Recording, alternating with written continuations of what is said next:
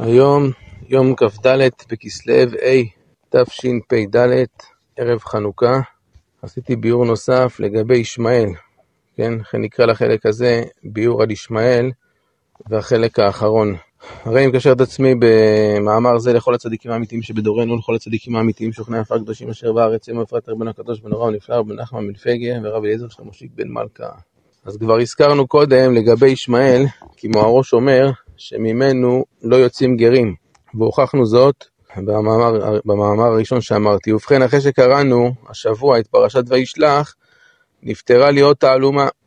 והרי תירצתי קודם למה אם כן ראינו או מצינו כמה גרים שכן טוענים שבאו כביכול מישמעאל, והרי זה היסטוריה דברי המוהרוש, המופיעים בספר זאת התורה, פרשת תולדות, מאמר A.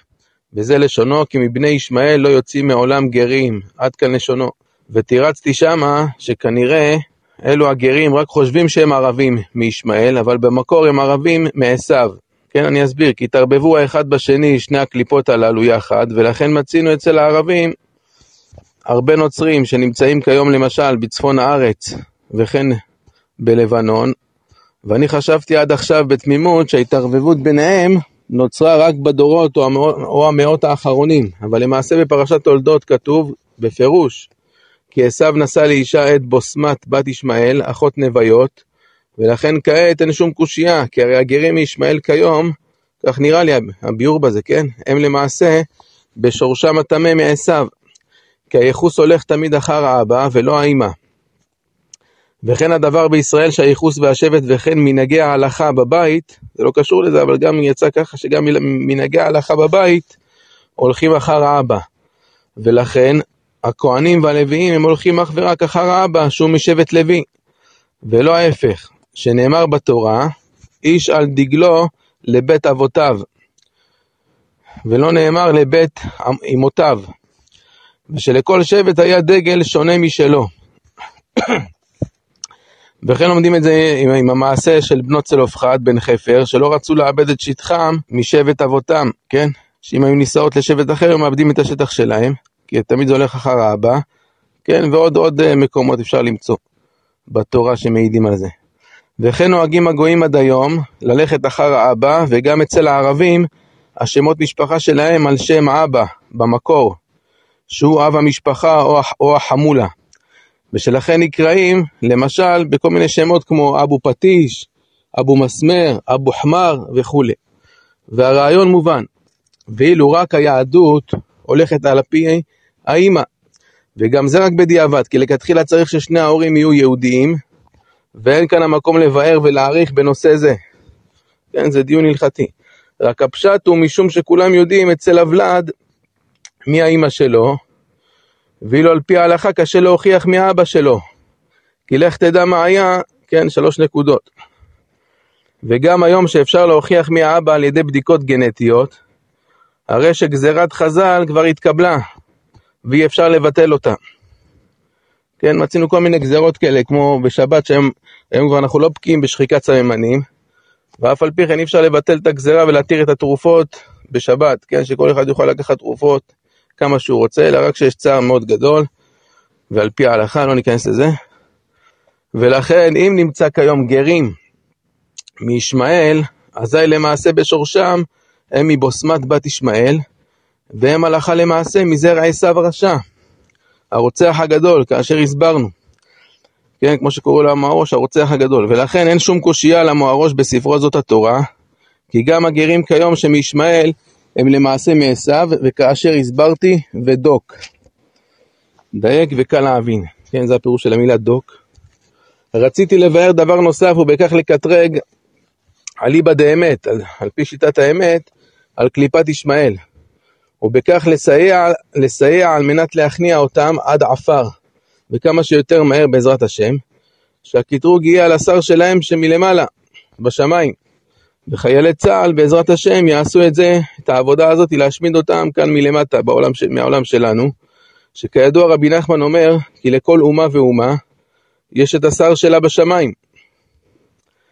ובסך הכל יש 70 שרים, כן, לכל 70 אומות העולם. וברגע שהשר שלהם נופל, אזי אותה אומה מפסידה במלחמה. ולכן מצד הבחירה וההשתדלות, זה מה שאני מנסה כעת לעשות.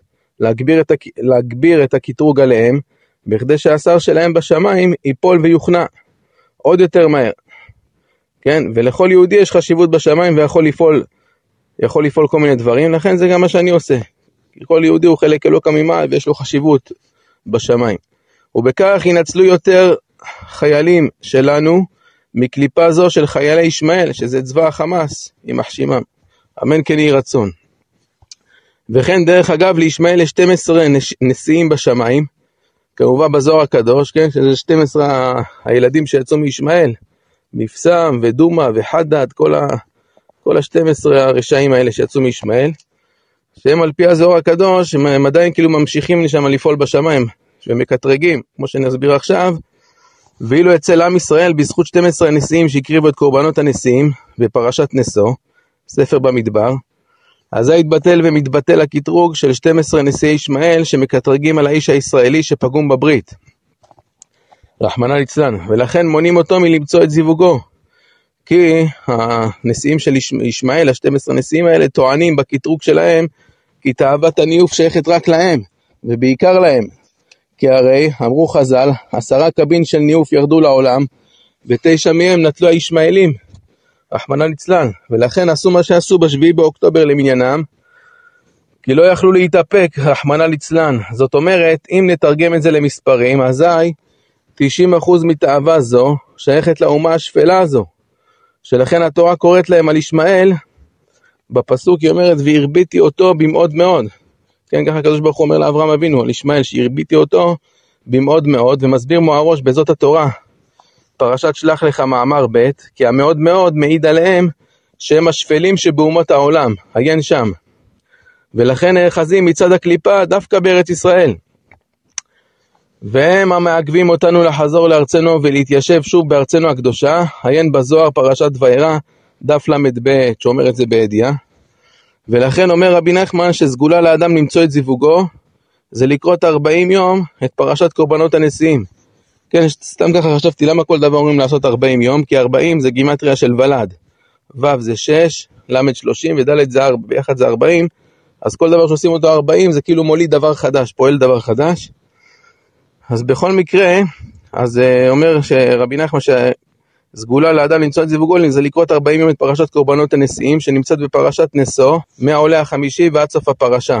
זה פרשת קורבנות הנשיאים, כי בזה שוברים את הקטרוג של ישמעאל, שמונע מהאדם שפגם בבריתו למצוא את זיווגו. כי טוען בקטרוגו, ישמעאל טוען בקטרוג שלו, שהרי יהודי שצריך להיות קדוש ומובדל מהתאוות הרעות, אזי הוא למעשה מלוכלך כמונו, בתאווה שלנו, בתאווה הזאת של הניאוף. כן, ודוק. עוד ביור, עוד ביור אני אביא, ובכן היינו יכולים לחשוב כי למעשה ישמעאל הוא בקטגוריה של מגלגלים חובה לידי חייו, כן? אזי עושה כביכול את רצון השם רחמנא ליצלן בזה שמציק לנו והורג בנו חס ושלום. כי זו ידו האריכתא של השם יתברך, על פי הידיעה שהכל נעשה על פי רצונו יתברך. ורק ברשותו יתברך אפשר להזיז או לעשות משהו בזה העולם. אבל לא נכון הדבר, וכפי שאני בעזרת השם יוכיח כעת, כי נכון אמנם הדבר שמגלגלים חובה על ידי ישמעאל החייב, שהוא אוהב לעשות את זאת, כי הוא מטבעו רוצח וגזלן, ובכך עובר למעשה על שבע מצוות בני נוח. כן, שגם הסברנו שהמצוות האלה, אומר הרמב"ם, הן שכליות, וכל גוי מבין שאסור לרצוח. אבל יש לו בחירה אם לעשות זאת או לא, וכפי שמצינו בגמרא, כמדומני שזה הגמרא בגיטין, לא היה לי זמן לבדוק את זה, שנירון קיסר בא לכבוש את ירושלים. כן, ככה מספרת הגמרא שנירון קיסר בא לכבוש את ירושלים, והוא הרי בא ממלכות רומי הרשעה, מעשו, אזי רצה לבדוק האם השם יתברך יהיה בעזרו. כי גם לגויים יש קצת אמונה בשם יתברך, שעל זה אמר דוד המלך, עליו השלום, בתהילים, ספרו בגויים כבודו, שצריך לשבח את השם יתברך בפני הגויים.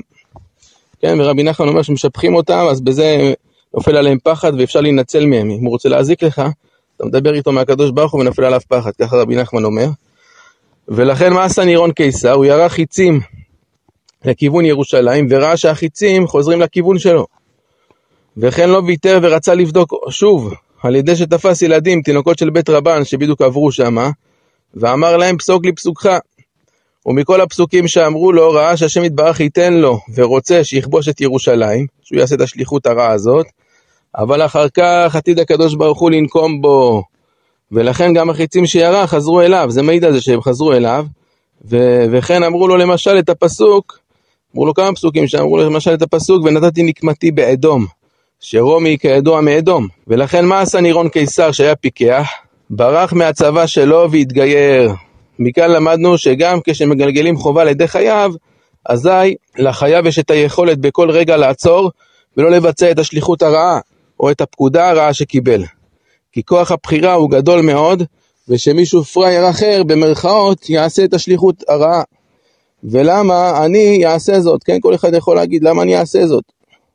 ולכן נירון ברח והתגייר, כאמור לעיל. ולכן בוודאי שלערבים יש את, יש את היכולת שלא לרצוח, אלא שהם אוהבים לרצוח ונהנים מזה, ובטיפשותם מאשימים את האמונה הדתית שלהם ברציחה, רחמנא ליצלן, כן, מפילים את התיק על הקדוש ברוך הוא, השם ישמור.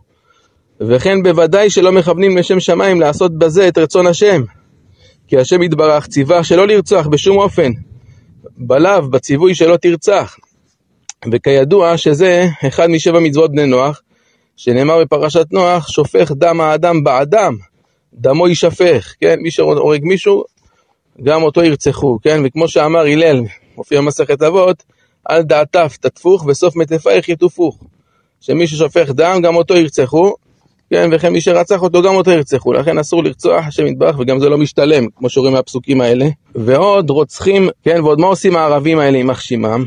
רוצחים אזרחים, נשים, וטף, תמימים, שהם הרי לא חיילים שנלחמים נגדך, זה לא הרי שעת מלחמה, כן, הם סתם הורגים, ולכן אין בזה שום שליחות, אלא רק רשעות וטיפשות, כי הקדוש ברוך הוא ברא את העולם, כתוב לשבת יצרה, ולא לתוהו ברעה, לא לרציחה חס ושלום.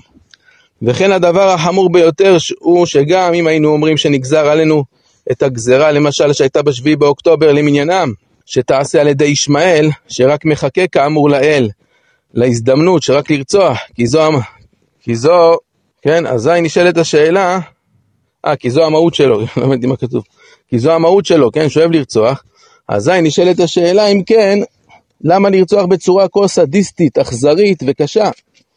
לערוף ראשים, לחתוך איברים, להתעלל בגופות, כן, כל מה ששמענו שם, השם ישמעו. והיה אף מקרה שסיפרו כי חתכו לאישה הרע את הבטן שלה והוציאו את הוולד. באכזריות שאין כדוגמתה, ובכך הרגו גם את האם וגם את הוולד. ובכן, מה קשורה הגזרה עלינו משמיא ולאכזריות זאת? אין שום קשר בוודאי, אלא ישמעאל יימח שמו הוא תכלית הרע. ולכן אסור לרחם עליו כלל, ואם היה להם את היכולת כיום של צה"ל, אזי לא היה נשאר מאיתנו חס ושלום שריד ופליט. ואזי למה אם כן אנו נרחם עליו? כי אין מרחמים על האכזרים, כן, כמו שאמרו חז"ל, כל המרחם על האכזרים סופו להתאכזר על הרחמנים. אז למה אנחנו צריכים לרחם עליהם? מידה כנגד מידה, אסור לרחם עליו. ונישא תפילה לאבא במרומים, שגם הוא כבר לא ירחם עליהם כלל, וישמיד מהעולם את האומה הרעה הזו. כבר עכשיו, בפועל ממש, וכמו שכתוב בזוהר הקדוש, פרשת וירא, דף ל"ב, וישצה את בני, את בני ישמעאל מעלמא. בקרוב ממש, אמן ואמן. וכן ביאור אחרון בעניין זה, אחד הסברות לכך שהחמאס תקפו אותנו דווקא בשביעי באוקטובר למניינם הוא, מעבר לכך שראו שצה"ל לא במוכנות גבוהה ושהצליחו להטות את המודיעין שלנו בהערכה של... שהם מורתעים ממלחמה, ממלחמה איתנו כביכול, אז אחד הסברות שגם נראות לי הוא שהם ראו את במסיבה שהייתה ברעים, כי אפשר לראות ולשמוע את הקולות מעזה, כי המסיבה הייתה קרובה לגבול. רואים את זה כבר מעזה, את הכל.